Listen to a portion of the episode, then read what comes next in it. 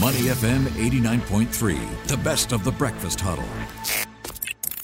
Why it matters on Money FM 89.3. Money FM 89.3. Good morning. It's the Breakfast Huddle with Elliot Danker and Ryan Huang. It's time now for Why It Matters. You know, you go through the papers every couple of days. Surely you would come across a news piece about some kind of a data breach or a major data breach, right?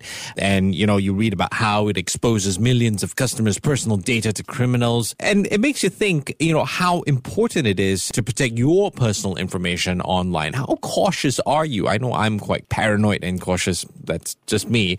Uh, protecting your personal and professional information in an online or mobile world is really no different than protecting your own house, your own vehicles. Security can be as simple as locking the doors or as elaborate as monitoring and setting alarm systems.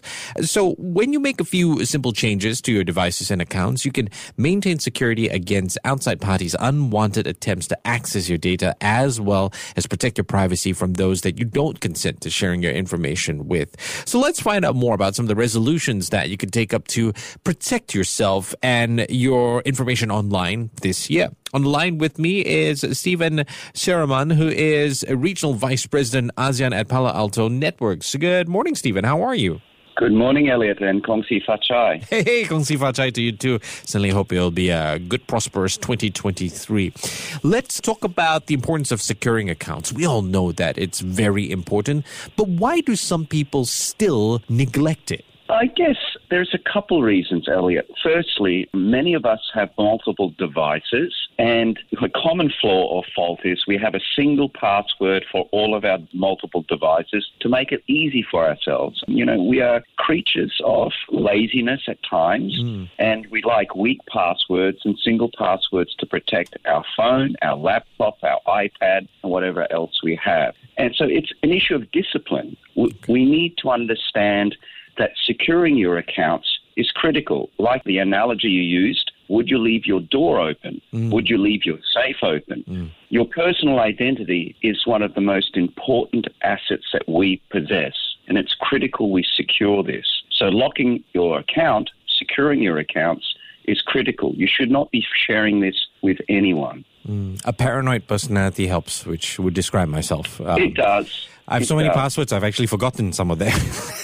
well, I, I mean, on that point, yes, on that point, you know, there are tools. So you can have a password manager to assist you with managing and keeping right. these passwords. Right. And when you update your password. So th- there are methods and ways to assist with this complexity. Saying it's too difficult and not doing it mm. is not an option. So there are ways to assist you. Mm. Uh, Steven, I'm curious about another aspect, which is to protect web browsing. What does this yes. entail and how dangerous is it? Well, this is another potential attack surface, a point which someone can compromise your personal identity. So we are all on the internet regularly, more so than ever because through our smart device. So when you do go online, your behavior is being tracked. So it's important that you protect your web browsing so you're not disclosing personal preferences, information, mm. etc., because they're insights to who you are as a person. What are your buying preferences? What things you do, your behavior, etc. And they're ways for a malicious attacker to copy or mimic you and use your identity to then undertake an attack. So it's very important. You should protect your web browsing. You would note now, for example, if you do an update on your laptop mm-hmm. or on your phone, you have the option to opt out, you know, that your web browsing should not be tracked. And it's mm-hmm. important you select this. So I personally make sure I never allow cookies or a trail of what my behavior is. And of mm. course, there's always the virtual private network. It's not necessary for everyone, but if you frequently connect through a public Wi Fi, you should consider using a VPN. Now, many of us connect at public Wi Fi, again, because we might be in a, a cafe, we might be in an airport, we might be in a hotel lounge, and we want to quickly access our email. Many of a different generation want to quickly access the Wi Fi because we've got to update our Facebook or our Instagram status because it's critical to our livelihood for some unknown reason. But, you know, connecting to the Wi Fi, not using a VPN, exposes your position, your location, your identity, your credentials, etc. So a VPN is another way to protect your web browsing. Mm, so that's on the shared network. What about if at home, especially where you know some families they have kids, uh, maybe you can't afford every kid to have their own laptop. What if it's a shared laptop? Could that pose as a problem? Potentially, because you know someone may have left their login details there and, you know, it's being used by an alternate party. Mm. I give you a very simple example. I was just over the Chinese New Year long weekend. I was staying in a place. I turned on the smart TV and I said, oh, that's interesting. Netflix is logged in. I don't need to log in. And someone had yeah. been previously in the villa, had logged in, and I had all this person's credentials. Yeah. Being the person I am in, in the industry, I mean, I logged out immediately. I mean, I didn't even want to look at it. But those simple mistakes sharing devices, not logging out, is you know a simple mistake, and it can lead to a compromised situation. Mm-hmm. Totally with you on that one. Let's talk about uh, this thing called antivirus. So I, I was on my phone the other day, and someone looked over. A friend of mine looked over and said, "What are you doing?" So I'm doing an antivirus scan, and then I'm clearing the cache. Huh? You do that? And it, it got me wondering. Wait a minute. Do people not use antiviruses anymore? What are you observing in the industry? Yeah, so I mean, again, there's a term um, I want to use, and it appears that you are very good at this yourself. We all need to be cyber fit. Right. Singapore is a smart nation. It's critical that we're cyber fit and we do the right practices, behaviors, and have the right discipline. Being cyber fit, one of those elements is if there is an update, do the update. Mm. Now, again, if you're not cyber fit, it's like, oh, should I go for a run this morning? Ah, I'll do it tomorrow. Likewise, if there's an antivirus update, you should do it immediately. Don't mm-hmm. delay. The reason there is an update being pushed is the particular vendor has noted or identified there might be a security flaw in a particular line of code. It's in your interest to update and do the you know the antivirus check, etc and update your operating system. These updates are not there to make our life difficult. Something has been identified that could be malicious. Yeah. It's important we take that action. Now, again, why do I use the term cyber fit? If we want to be fit, you've got to go and train every day. Uh, you can't put it off. You know what? I'll start running after I digest all the Chinese New Year food I've had the last three days. Yeah. You know, we make New Year's resolutions. The worst thing about New Year's resolutions is as time passes, guess what happens to our resolutions? You stop yeah. doing them. Yeah. So the New Year resolution, as it relates to antivirus software or your OS update, do it immediately. Be consistent and committed to it. We've got to do it. Yeah. It's one of the key actions. I suppose the problem there is like maybe I'm in the middle of working on something and finally my internet is done checking for updates and then something pops up. Okay, you need to update and restart your system. And you're going, hey, wait a minute, I'm in the middle of, of something important, so I'll do this later.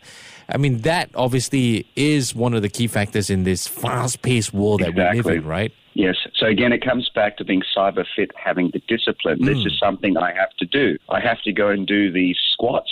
I have to go and do this five kilometer run. I have mm. to go and do these 30 laps in the pool. We have to be very, very committed and diligent. If there's an AV antivirus run you have to do on your system to check, you know, is your system secure? Do it. Don't delay it.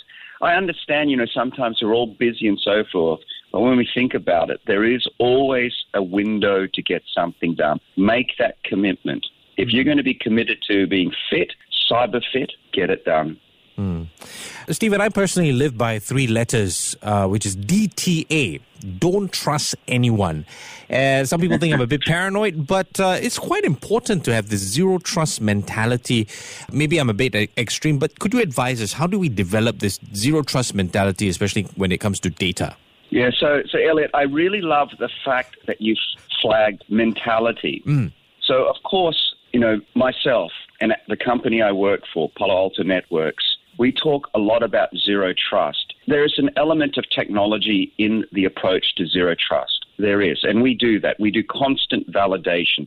We're constantly checking the network, the endpoint, the cloud security, etc. So there's a technology aspect, but as you rightly flag, there's a mentality element. So I come back to cyber fit nation. Okay. We all need to have the mindset. If we receive an SMS and it says You've just won the lottery tickets or the, ha- the keys to the new Ferrari. Mm. Do you click on the link to go and check what you've won, or do you suspect it might be something malicious? Yeah. Now, this is the problem. We have moments in our life where we are a little bit less cautious. And if we're caught at that moment where we're not thinking with zero trust, we can be compromised. Now, I'll use Singapore as an example. Over the last three years, while this has become particularly important, the elderly, my father's an example, he's Okay. 80. Okay. You know, they come from a generation, think about it, with there was extreme trust. You would talk to your neighbors, you Yeah. would bump into people in the street, Yeah. you would chat to each other, you would help each other. If you come from a generation of extreme trust, it's very hard to tell these people, hey, if you've received a message on your phone device, be cautious, it could be risky.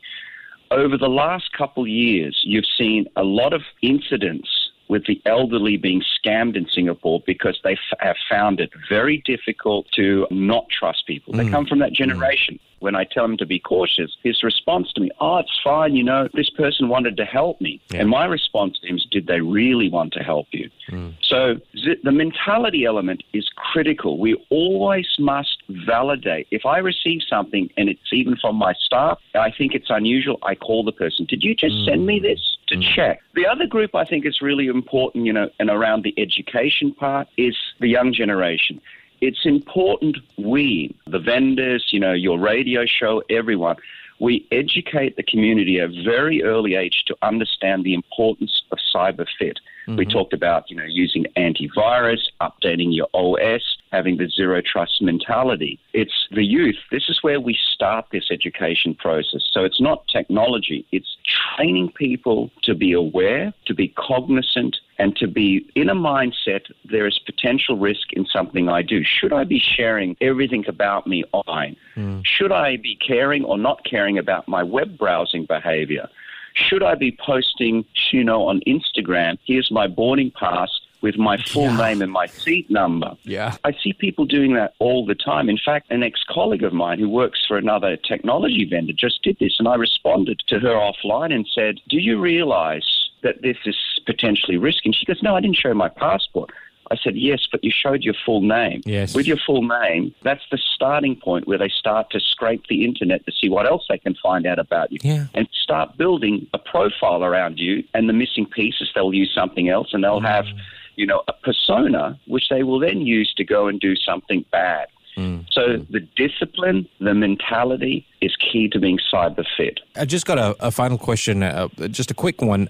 Sure. What happens if I receive one of these messages and I, out of instincts, accidentally click on the link? Should I panic or, or, or how should I react? If I've accidentally clicked on the link, the link pops up. Okay, uh, enter in your details perhaps, but I haven't done that. Yeah i mean immediately you should take the device offline. So it's quarantine you hear this term quarantine. The first thing is take it offline quarantine it so it doesn't propagate through other devices through your network etc mm. once it's quarantined what happens then you know there's a response team. You know it might be the help desk from your telco your security vendor your you know whoever is supporting that device and f- from the point it's quarantined, they can check and validate has your device been compromised? Have you lost something? Can you turn it back on? How to clean it, etc. Um, Okay. There'll be an audit done on the device, but turning it and isolating it is critical. Don't leave it connected because while it's connected, more information's been collected, and even worse, it's propagating throughout your system and other devices. And before you know it, every device in your family or at home will be compromised. That is great advice. Thank you so much for that. I've been speaking with Steven Scheurmann, who is the Regional Vice President for ASEAN at Palo Alto Network. Steven, thank you again for your time. Take care and have a great day ahead. You too. Thank you, Elliot. To listen to more great interviews, download our podcasts at moneyfm893.sg or download the SPH radio app available on Google Play or the App Store.